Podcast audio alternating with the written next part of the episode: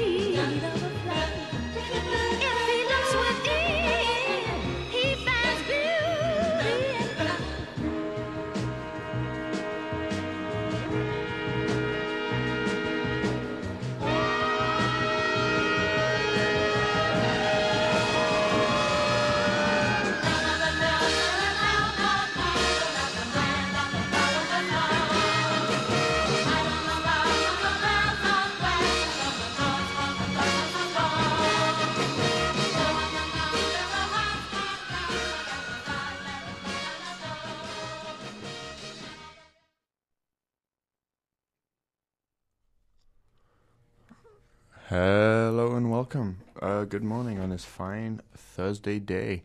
Uh, this is the Real World on CITR 101.9 FM. Um, I'm Quincy, your host today, and we're here with James and Emily. James and Emily, say hi. Hi, and just so you know, my name is in fact DJ Shock Jockey to you all.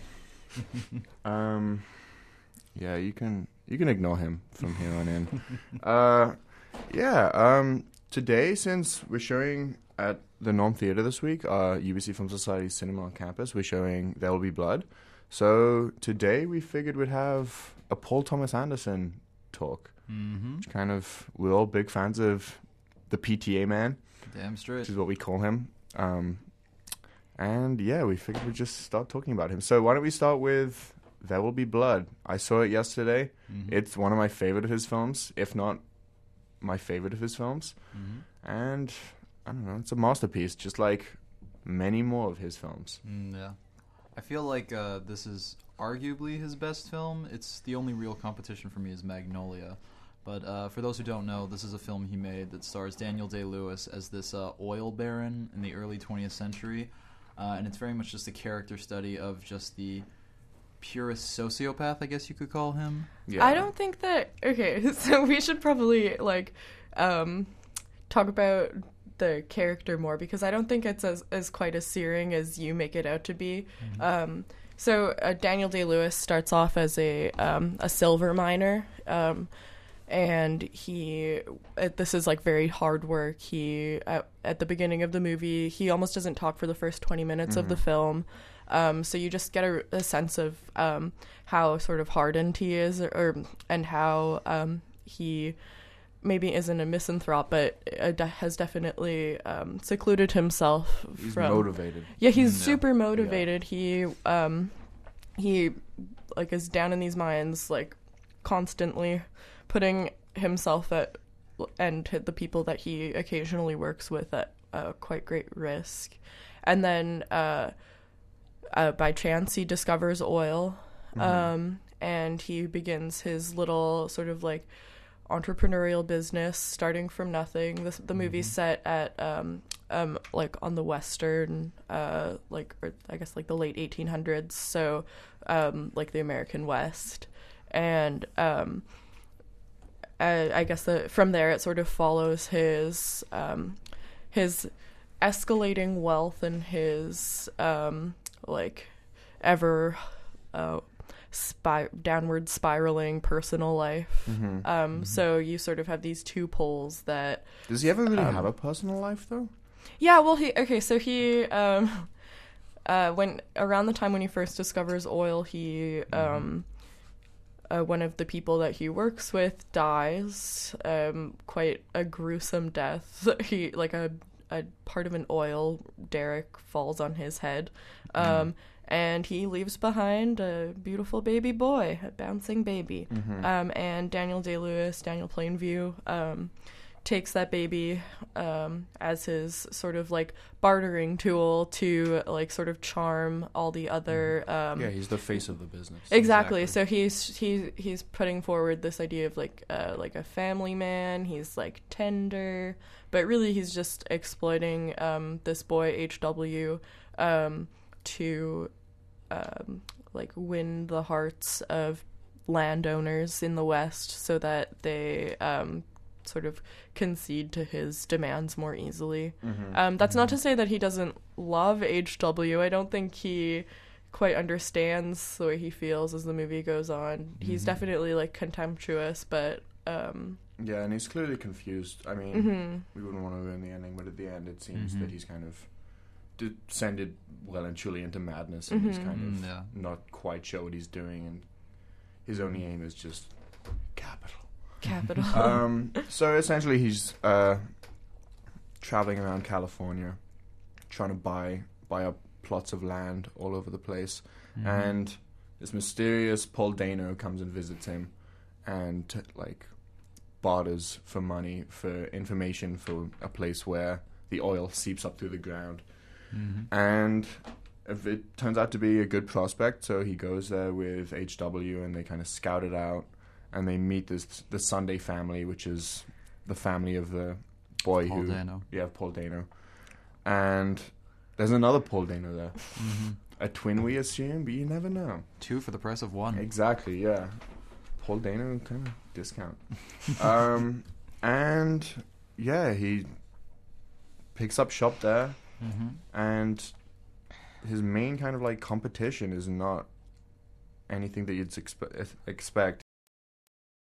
He mean he kind of makes competition out of Standard Oil, Mm, yeah. even though they're not really being that antagonistic. But his main competition is the church there, run by Eli, who is the other Paul Dano, Mhm. who is constantly aggravating him. I guess I'm not sure. Well, Mm, they sort of in uh, they um, make this deal where that um, the Sundays will allow Daniel to um, dig for oil on their land um, if some of the profits go towards um, uh, building and then supporting The uh, Church the of the Church Third of the Revelation. Third Revelation. Which isn't Um, any sort of standardized religion. It's just Eli's religion Yeah. about how awesome Eli is, kind of. right Yeah. um and he he's uh like claims that he has these like sort of mystic powers but the um so like over the film they start off with this sort of like shabby looking church and then as more and more oil is sold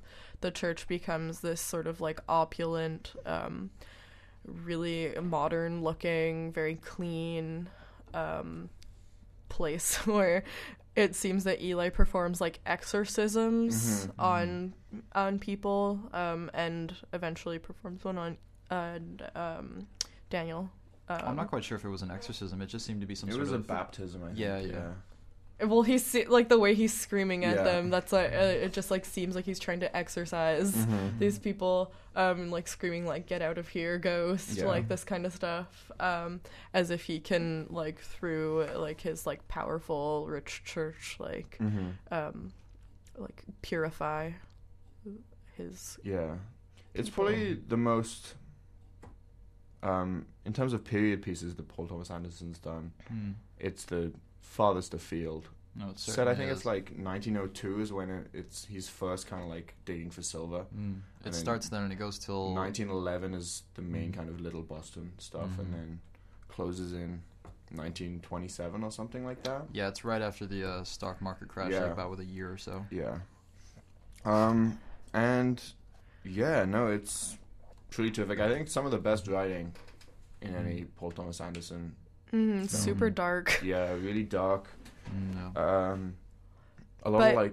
Okay, shoot. Oh no! I it even though it is like quite um like a menacing script, there are also like maybe through like discomfort of the sort of terrible things that happen, um, or like kind of how ridiculous the like contempt that Daniel shows. Like you kind of laugh at parts of Mhm, the script, mhm. Um, it's- at how extreme things are. No, I find that's like a typical thing that uh, Paul Thomas Anderson does in all of his films. Like he described this as sort of gear shift, which he likes to say is kind of like just sort of a, a whiplash of feelings. Like you can maybe you might be watching something that's rather horrible, but you find yourself laughing at it, Mhm. or you find yourself sort of laughing at one second and in absolute horror the next kind of thing. Yeah, I've not heard that. That's cool. That makes a lot of sense, though. hmm Mm. Um, yeah. So, uh, just briefly, it might be good to kind of go over PTA's filmography. Mhm. Just kind of give the listeners a little idea. Uh, his first film was Hard Eight, after he produced the Doug Diggler story. Mhm. Um, when he was around, I guess like eighteen. Mm, Yeah, yeah. 1988, and he was born in 70. So he made the Doug Diggler story, and then a short called Cigarettes and Coffee, and then his first feature was called Hard Eight, um, all about gambling. I've not personally seen Hard Eight. Mm. I don't think any of us have, but yeah, heard good things. Mm, yeah. Um, then he came out with Boogie Nights in '97, which Is amazing. um, is incredible. Yeah, Despite starring Marky Mark in the period when he was known as Marky Mark, it's still really good. Mark Wahlberg's It- he's he's like one of the best actors ever, and like so perfectly cast in that role. Yeah. Mm, yeah. Also, Julianne Moore, Philip Seymour Hoffman, John Mhm. C. Reilly. Philip Um, Seymour Hoffman's a sort of recurring actor. Burt in all of his Reynolds. Burt. Reynolds oh, is let's not forget yeah. good old Burt. Yeah. Mm-hmm. Um, then Magnolia, which um, is one of his longer films, Mm. Uh, with one of his bigger casts as well. Tom Mm. Cruise features in that one, as well as Julianne Moore again. Um, who else? It's been so long since I've seen that film. Philip Seymour Hoffman, Seymour Anthony Baker it, Hall. John C. Reilly. Uh, the list goes on It's and a on. busy Yeah. film. Yeah. What's and then and then after that is there After that, we No, got there's Punch- Punch Drunk Love. Yeah. PTA does the deconstructive Adam Sandler film. yeah Yeah. um I think that's really cool and then so after and then there was there will be blood and then the There was master a There was a and five then year gap. Uh, and there will be blood. Another five year Inherent gap. And then the master. And Yeah. then yeah. I think Vice it's really year. interesting if you sort of like look at the cr- at the chronology that we've like laid out. Um, how he started off with these sort of like epic ensemble casts, um, Mhm. these like intertwining storylines, Mm-hmm. um, and then all of a sudden with Punch Drunk Love, he kind of like um, shuns that and focuses on an isolated person. Mhm. Um, I mean, I don't know. Do you guys make anything interesting of that? Maybe, yeah, maybe Yeah. it's just a change in his, I don't know, thoughts upon how cinema should be done. Mhm. I don't know. He's good. But he returns to it, I guess, and I well, not really. Well, Inherent Vice is still very much a focus on just sort of one character, but it does have a large yeah. ensemble cast. Yeah. Though there are many characters that feature for one or two scenes throughout the entire film, played by Mhm. big name actors. yeah. hmm But like different to the sort of like um,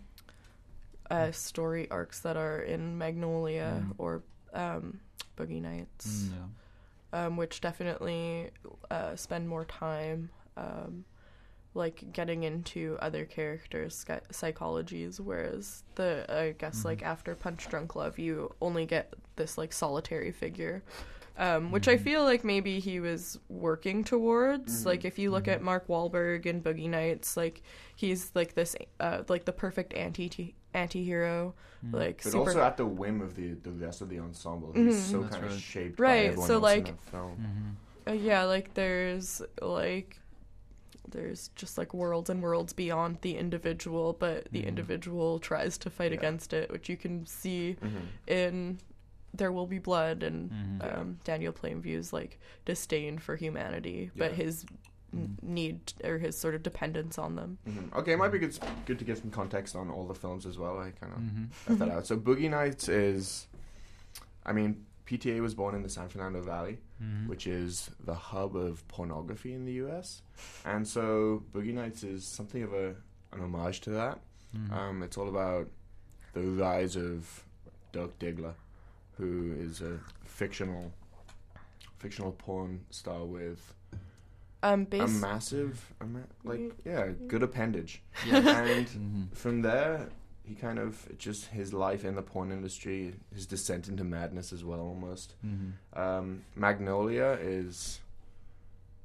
I wouldn't even know where to start. I don't know how to. You really categorize like that in a couple Magnolia, right, James? I do. I would say, like I mentioned earlier that I think Magnolia would be the only competition for his best film with There Will Be Blood. Uh, a big reason why I like it is I see PTA as making a lot of films which he takes inspiration from certain directors. For instance, Boogie Nights is very much his Scorsese film, uh, and then There Will Be Blood I see very much as a sort of Kubrickian, Kubrickian like Yeah. character study. Uh, for me, Magnolia is his most Altman-esque film, which I feel like it's it's very hard to pull off an Altman-style film. For those who don't know, uh, I'm referring to Robert Altman, who is a filmmaker who made films for many decades, uh, including stuff like Nashville, The Long Goodbye, uh, Gosford Park, stuff like that. Three women. Oh, Three Women, yeah, that's a good one too. Um, Oh, and Popeye, which oh dear lord, um is shout out to Brian. Brian's favorite movie, uh, Popeye, a musical about Popeye, starring Shelley Duvall and I want to say Robin Williams, but I could be wrong on that oh, one. it's Robin Williams. That was his first feature film debut. Oh really? Yeah, because Wow. he, 'cause he had multiple. It feature is film an debuts. insane movie. It's so funny. But anyway, so the the general style of Altman is very much uh, naturalistic. He was very anti-Hollywood. He had um, in his films many characters that would talk over each other, kind of thing. He would have large ensemble casts.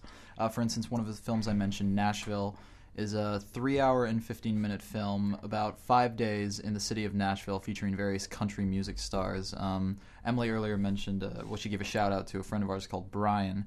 Uh, Brian, when he introduced the film to me, he said, This is the best film about America ever made, which I think is a pretty fair statement. And, uh, anyways, Magnolia is very much like an Altman esque film. It's this ensemble cast. It's uh, set in LA in the late 90s. It's also Aimee Mann, the musical, in a sense. Um, True, yeah. mhm.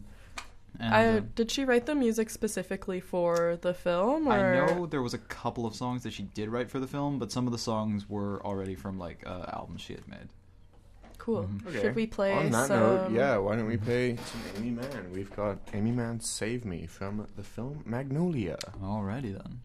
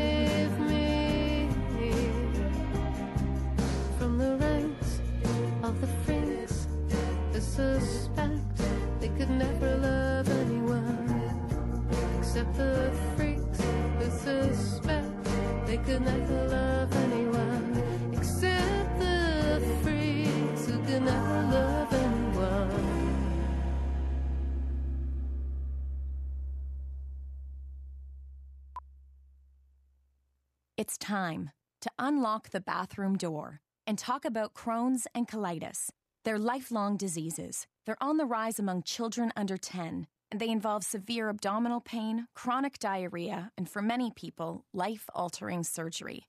They're mired in secrecy and embarrassment, ignorance and fear, which only adds to the pain. It's time to make it stop. Crohn's and colitis. Make it stop for life. Visit crohnsandcolitis.ca. Hey there. Barev, We're the Armenian Students Association, and we're here to bring together everyone Armenians and non Armenians. who are interested in learning about the Armenian culture here at UBC. Find us on Facebook at ASA UBC to stay up to date. We look forward to seeing you at our future events.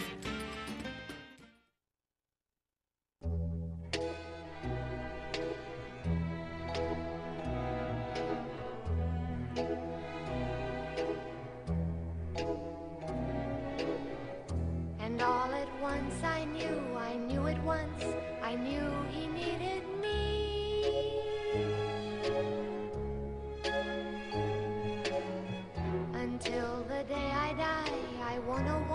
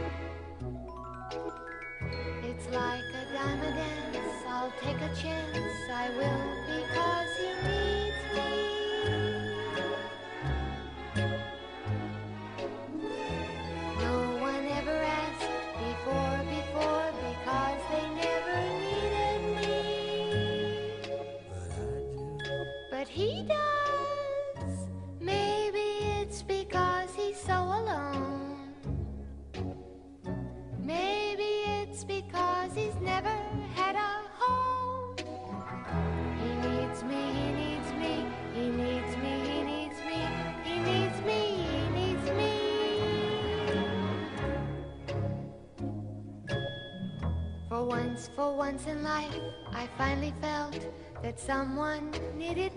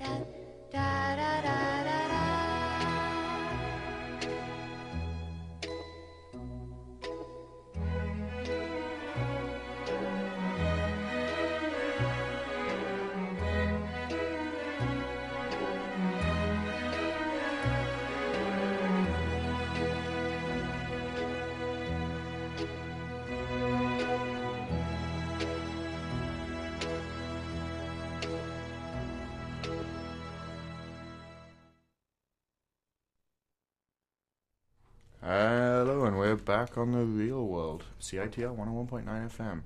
Um, just then we heard Aimee Mann Save Me from the Magnolia soundtrack, and after that we had Shelley Duvall's He Needs Me from the Popeye musical soundtrack, and then from the Punch Drunk Love soundtrack. Um, just realized my microphone. Um, uh, yeah, so Punch Drunk Love, which is the next film in his filmography, P- Paul Thomas Anderson after Magnolia. Mm-hmm. I think it's my favorite. It's Paul that's a good Thomas choice, Anderson. yeah. Um, it's funny. It's Mm-hmm. heartfelt. It's also a movie that you need to watch like a thousand times, and each time you just learn something new or see something new, Mm-hmm. hear something new.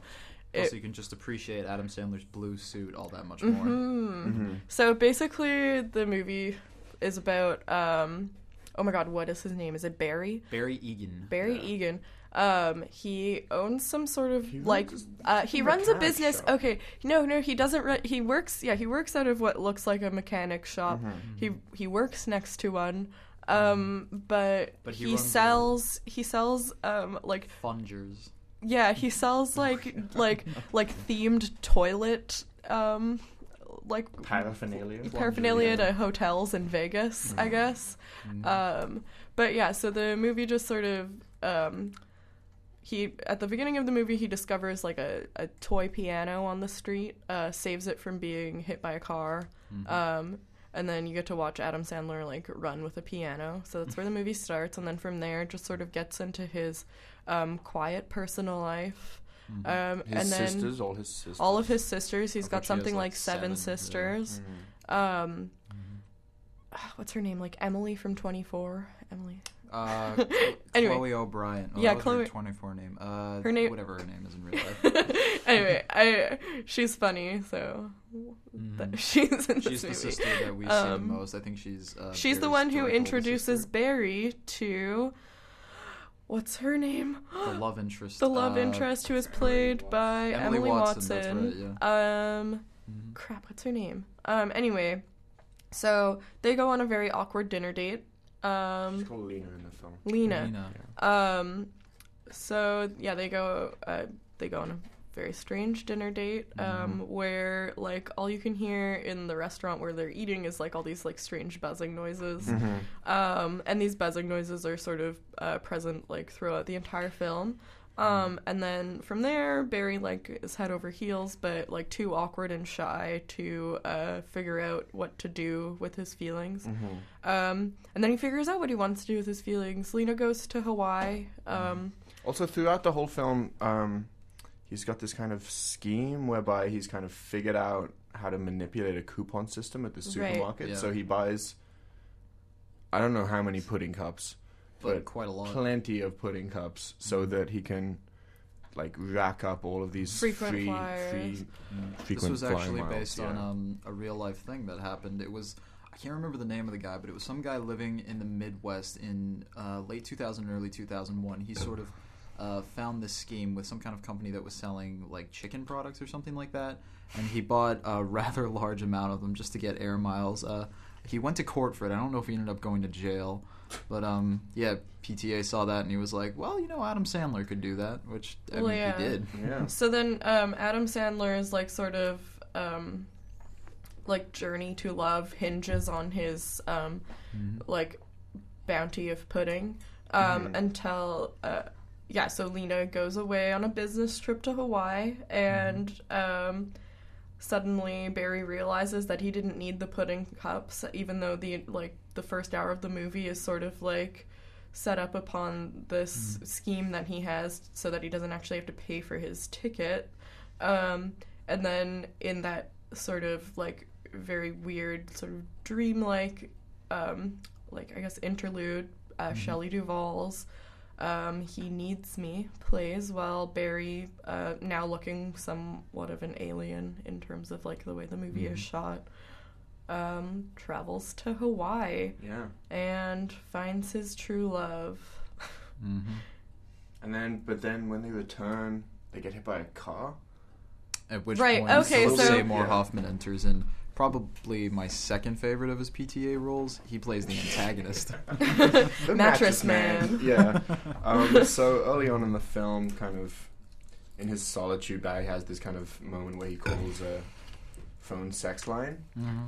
and doesn't really engage Georgia with it. Peach. Yeah, Georgia Peach doesn't really engage with it, but He's Gets- just doing gets- it because he wants like to talk to somebody. yeah, he needs, he needs the company, Mm. but then ends up being blackmailed, by, Extorted. extorted. Mm. Yeah.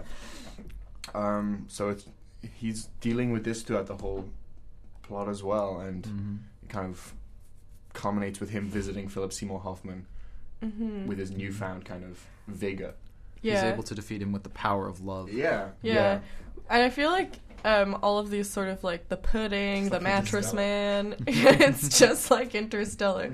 But it's sort of um, is pushing towards like this absurdity that I think comes to like Yeah. um, permeate the the rest of his films afterwards. Sort of these like alternate realities, Yeah. vaguely. Um, like definitely, I I would say that there will be blood just because of the time that it's set in and how far removed from it we are. That that um, has this like sense of like removal or like like alienation. Yeah. And then the And there's the- master, um, or no, what comes after that? Yeah, the, The master, master. yeah, yeah, five years Um, after. That is definitely. A, so, do you want to talk about the master, James? You're into Mhm, hating yeah. on Scientology. Oh yeah. Uh, so the Master was uh, the second PTA film I ever saw. The first one was There Will Be Blood around the time it came out, uh, which I don't think we mentioned, but Daniel Day Lewis won the Oscar for. That's how I watched it. And then the Master I watched five years after. Uh, me and a few friends, shout out to Brian, um, we headed down to Seattle to go see the film in 70 millimeter. Uh, for all you non-film peoples out there, basically uh, movies for a long time were shot on film, like the stuff that you would put in really old cameras. And this would come in a variety of different sizes. Uh, the most common is 35 millimeter. 70 millimeter uh, used to be used a lot more, but it is rarely used nowadays, basically just for IMAX. Can be seen in The Dark Knight Rises. That's right. Um, I believe Interstellar was shot on 70 millimeter. no, IMAX. 35 and then blown up to Oh. 70. My mistake. But yeah, so The Master was uh, PTA's only film shot on 70 millimeter, and what it's about is it stars Joaquin Phoenix and Philip Seymour Hoffman in what is by far his best PTA role. And this was also just a dream pairing for me. I'd love to have seen these two act, and I'm glad that before uh, Philip Seymour Hoffman died, uh, DFTR. Um, yeah, they uh, DFTR means Don't Fear the Reaper. Oh. Yeah. but yeah. Um, so yeah, so Joaquin Phoenix plays this very much um, animalistic uh, veteran of World War II who's very aimless after it. He just sort of goes around the country, traveling from job to job, getting involved in various crimes, running a lot, and he ends up on this boat. Uh, that just sort of is traveling in the Atlantic Ocean, I believe it is. For a wedding? it yeah, there's a seems? wedding, and he meets this Because he's one. kind of chasing alcohol as well. oh yeah, Yeah, more than anything, he's Yeah. driven by his alcoholism Yeah. Mm. to numb the to numb the things. Numb much whatever's it. going on. Yeah. yeah.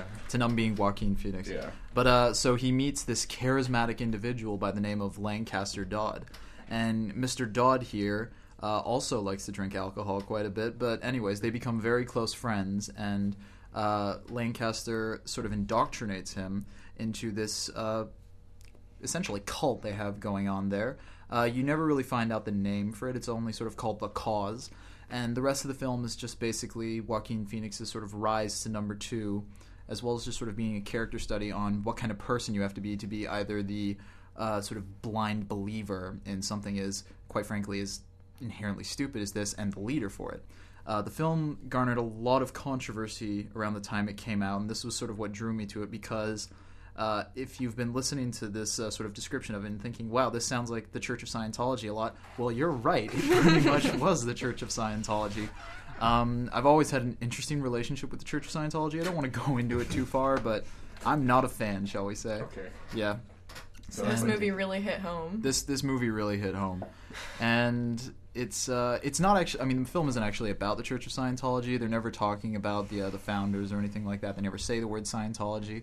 It's just sort of a, like a character study of the kind of the person you'd have to be to get indoctrinated into this cult, which I found very interesting. When I was going into the film, I was looking for just sort of a, a history of the Church of Scientology or a condemnation, and I got ten times more. And it's Yeah. even though I've seen all of his films now, with the exception of Hard Eight, um, it's still by far my favorite and just one of my favorite films of all time. Just in terms of like, so you you said that you were expecting to like um, for the film to like condemn Scientology, but I think that's something really cool about PTA movies is that um, no matter how to um, how uh, like sort of uh, like crude or like um, vulgar or like just like malevolent some of his characters seem to be. Um, you always have some sort of like sympathy for them. So what's interesting in The Master is that you um, you are put within sort of uh, Lancaster Dodd and um, Joaquin- Uh,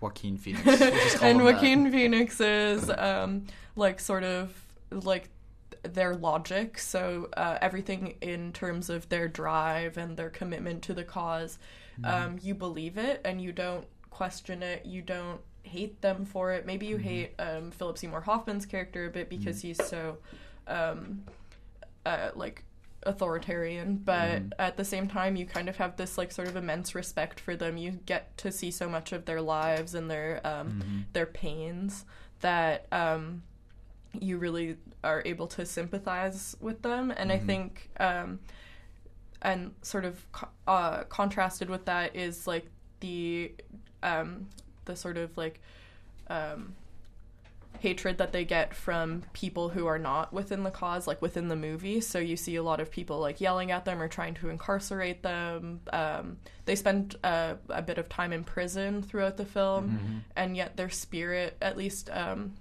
for the most part, is like sustained. But yeah, and uh, I think that's really something to be said about his films where you can have these like hate- hateable characters who are also very lovable Yeah. um, Mm, yeah. like you definitely get that in there will be But even blood for like the first half of that film, maybe longer, they're on that boat and they they feel so isolated from the rest of humanity. They can't really be wrong. yeah It just seems like, oh, well, that's how things are. Like, Mm-hmm. I felt like I would have been happy to be on that boat. It was kind of weird and kind of wacky, and they were doing weird It's, it's a society that exists outside of society, Yeah. kind of thing. right and then as soon as they're back, there's this, I don't know, well i feel like dissolution. Mm-hmm. Yeah. yeah They're matched by kind of society, and then.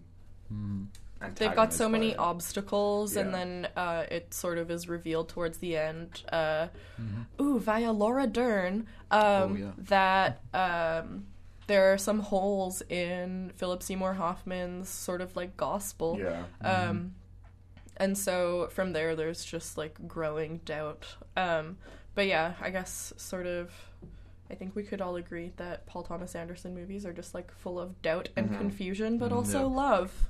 Mm, that's fair. Absolutely, yeah. Not just unlike one- Interstellar. Mm, but one quick last thing I'd like to mention about The Master. Uh, for any Workaholics fans out there, uh, and by that I mean the show, not being a workaholic, um, Jillian Bell, who plays probably the funniest recurring character on the show, uh, actually has a very small role in The Master. I, I'm not 100% sure, but I think it was her feature film debut. She also has a small role In in, Inherent Inherent Vice, Vice. She's right, the yeah. She's waitress. doing a lot of good. She is, yeah. roles, yeah. She yeah. also has a really funny guest appearance in an episode of Curb Your Enthusiasm. That's right. That was kind of her first Yeah. big thing. yeah. but yeah, in the Master, she plays um, the scene where you see uh, someone sort of getting indoctrinated and going through the I can't remember what they call the process, but sort of like you uh, you get taken through like your past lives through your mind kind of thing, and you can see the world as it used to be. She is the person who this is being done towards, which is just a nice little tidbit there for you. Yeah. Yeah. Um that yeah, so I guess the other thing that we can sort of glean from his oeuvre so far is um his sort of um, commitment to like period pieces. I guess like each film has like a very distinct time frame. I mean, uh, I guess Excluding maybe, like, Punch Punch Drunk Drunk Love, Love, yeah. I think. It's really that um, and Magnolia are the only films that aren't period pieces. Yeah, um, but everything else, sort of like The Master, like uh, after the Korean War.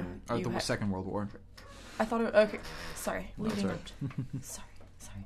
Um, and then you have Boogie Nights, which is like this like really Mm-hmm. awesome like um sort of like microscopic look at the cocaine fueled 80s, Mm. Yeah. You get 70s the and highs 80s. of the 70s and the lows of the 80s. Yeah. Um, but yeah. And Inherent Vice, And Inherent Vice. which is also about the drug fueled 70s. Mm, yeah. California, all set in California as well? set in California. Yeah. Most of them. Um, yeah, I think they all All are.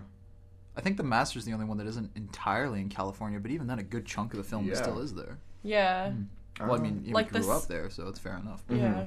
The most like dismal part of the film Mm. is not in California. Yeah, Take from that what you will. absolutely. Mm. Um, Yeah, I think it's fair to say that Inherent Vice all holds a special place in our heart. Oh, It was, it was absolutely, actually yeah. because believe it or not, well, I saw it four times. But besides that, um, uh, this show that you're listening to right now, The Real World, our demo was us talking about Inherent Vice. So it's it's the film that got us on the air. We're we're here surfing on the waves with you guys, thanks to Inherent Vice. So, We're still Um, not sure why. yeah, so why don't we rehash some of that demo material Yeah. and bring it up, like bring it back into kind of like on the air. all Shall right. we Um, so mull over it with a little Neil Young first? okay, sure. Let's play a little. Perhaps a little Young. young Neil for those Scott Pilgrim fans out there.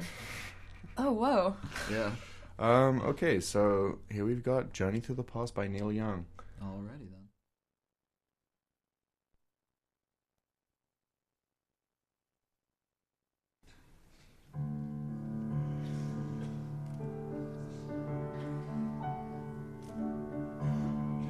It's another song I wrote about my ranch. I'm going to sing mostly new songs tonight, maybe only a couple more old ones.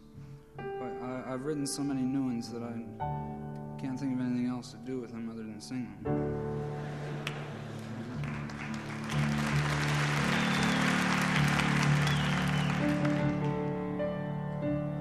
It's been kind of interesting for me this tour. I've been out for two weeks. We've heard, we've been at um, about I don't know how many cities.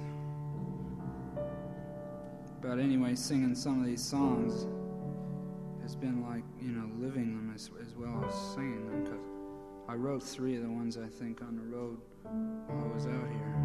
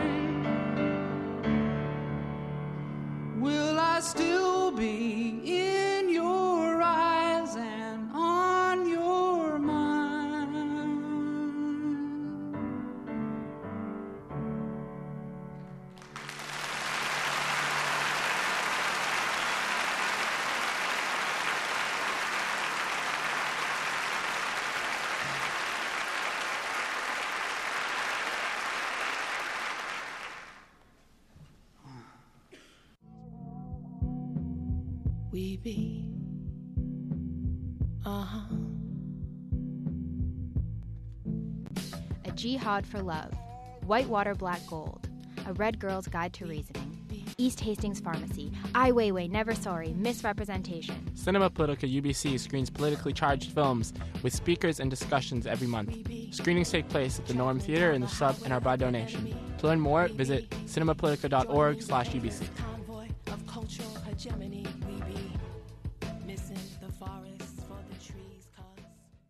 A large man wearing green pants grabbed a woman by the hair and slammed her face into the glass window of a fire extinguisher case. He pulled her head back and hit her again, continuing to do so until the glass broke. The woman sustained deep cuts all over her face and eventually became unresponsive. The man then released his grip and she fell to the floor. This is a scene from an Emmy Award winning cartoon. If we want violence against women to stop, shouldn't we stop treating it like a joke? Join the conversation at hashtag okay. This is Scruff.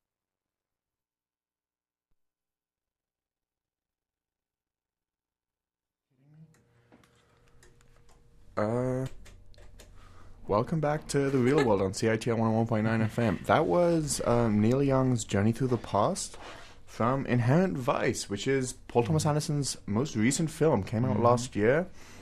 Uh, we all loved it. It's based on uh, The Thomas Pynchon the Thomas novel, Pynchon yes. novel of the same name, Inherent Vice. Mhm. It's I all believe about. this was the, the first Pynchon adaptation, was it? uh, yeah, Ever? ever, yeah. Yeah. Um, He's been called like unadaptable or something. Is that a Mhm. word? yeah, I would say this is most his most adaptable book. Mm. of all his books, I guess. yeah, Fair the, the most easily accessible for sure.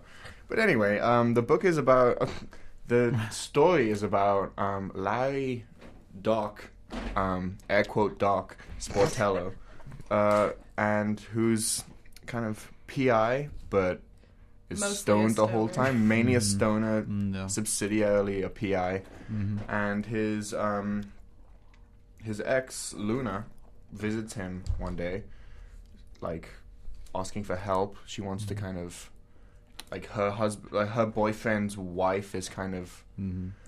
uh, Plotting a plotting something bad. Mm. Like it's a very much the uh, the typical film noir setup, some kind of like insurance scam or something like that. Mhm. Yeah. But they end up uh, subverting it by the film's end. Um, like this, it's very much set up to be kind of like a daylight film noir. You don't have the chiaroscuro lighting kind of thing, Mhm. the constant usage of like shadows and all that. It's set in, uh, I believe it was Gordita Beach in California, so it's very Yeah. sunny the whole time. But um, yeah, I his think- disposition throughout the whole thing is pretty like No, yeah, like so, uh, like just sort of riffing off James there. Um, like the so the movie sets up itself up as if it's going to be a film noir. The 1st uh, shots we get of Doc are like pretty dark. Mhm. Um, he's alone in his room. There's like this like very ominous blue lighting over him. And then um, from then on, it's sort of like this bright haze. And Mm, so. I feel like the movie, like um, going along this idea of like, um, like, uh, yeah, subverting a genre. It Mhm. it sort of like uh, disavows like any like rational trajectory. Some Mhm. like something or like in all aspects of the film really there's no sort of like like distinguished like linearity there's no uh, real access to uh, any of the characters um, there's no real access to any information throughout the film so like getting this sort of like little crumb of like a genre Mhm. which then leads you to nothing i think really under like or does a good job of like underlining um, what the film seems to be about, which is confusion and Mm-hmm. then ultimately um, like love. Um, and okay, let's talk about the cinematography because this is the film which I don't know the in terms of Paul Thomas Anderson, the cinematography jumps out most of me. I can remember Mhm. some shots so clearly. Um, like name like the one for me is when he wakes up from being knocked out. You just get that shot of the sky and all the bunting above him, the red bunting. Mhm. But um, Robert Elswit was the cinematographer on that one. He Yeah, certainly did a good job. Yeah. Um, He was a cinematographer on A lot pretty of- much all of Yeah. Paul Thomas Mhm. Anderson's films, There Will Be Blood, except Magnolia. for um, The Master, I think. Mm, yeah, I believe Um, but other than that, they've worked together. I think almost exclusively. Um, Mhm. I was just reading an interview between the two of them, um, uh, where Robert Elswit says that working with Paul Thomas Anderson is uh, kind of, um, kind of uh, an experience unlike any other. He's very like free form. Uh, not a lot of rehearsal goes into it. Um, but anyway, so they shoot uh, their films on anamorphic lenses, which I guess gives um, like a very distinct feeling to his movies, which I think we can all agree. All like even within the master, where he uses I can't I can't remember the cinematographer's name, um, but um, there's this sort of like closeness and yet distance from the way the characters are shot. You get this really interesting depth of field in um, by using an anamorphic lens, and I think that's used like to um, uh, like a very um, like uh, what's like developed point. I think in Inherent Vice, you have a lot of uh, you have a lot of uh, far extending and also like very strange close-ups uh, throughout the film. hmm Yeah.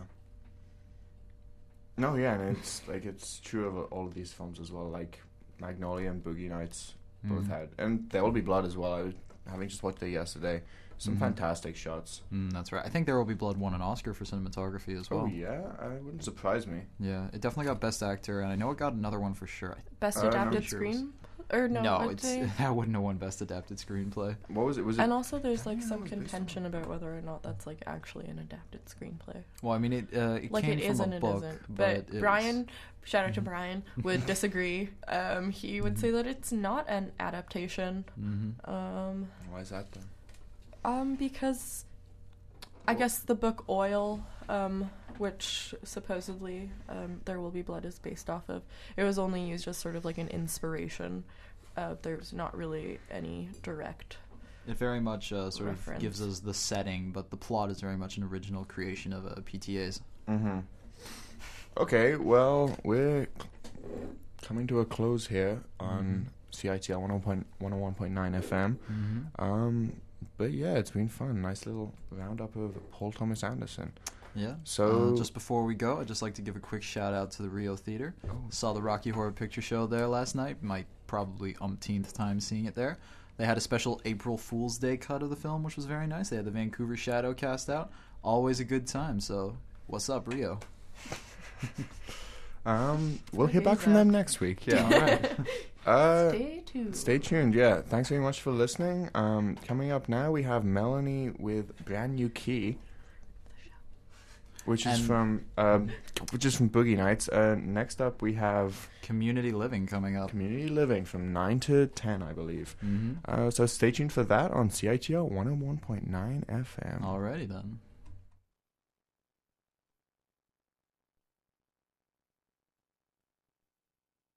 I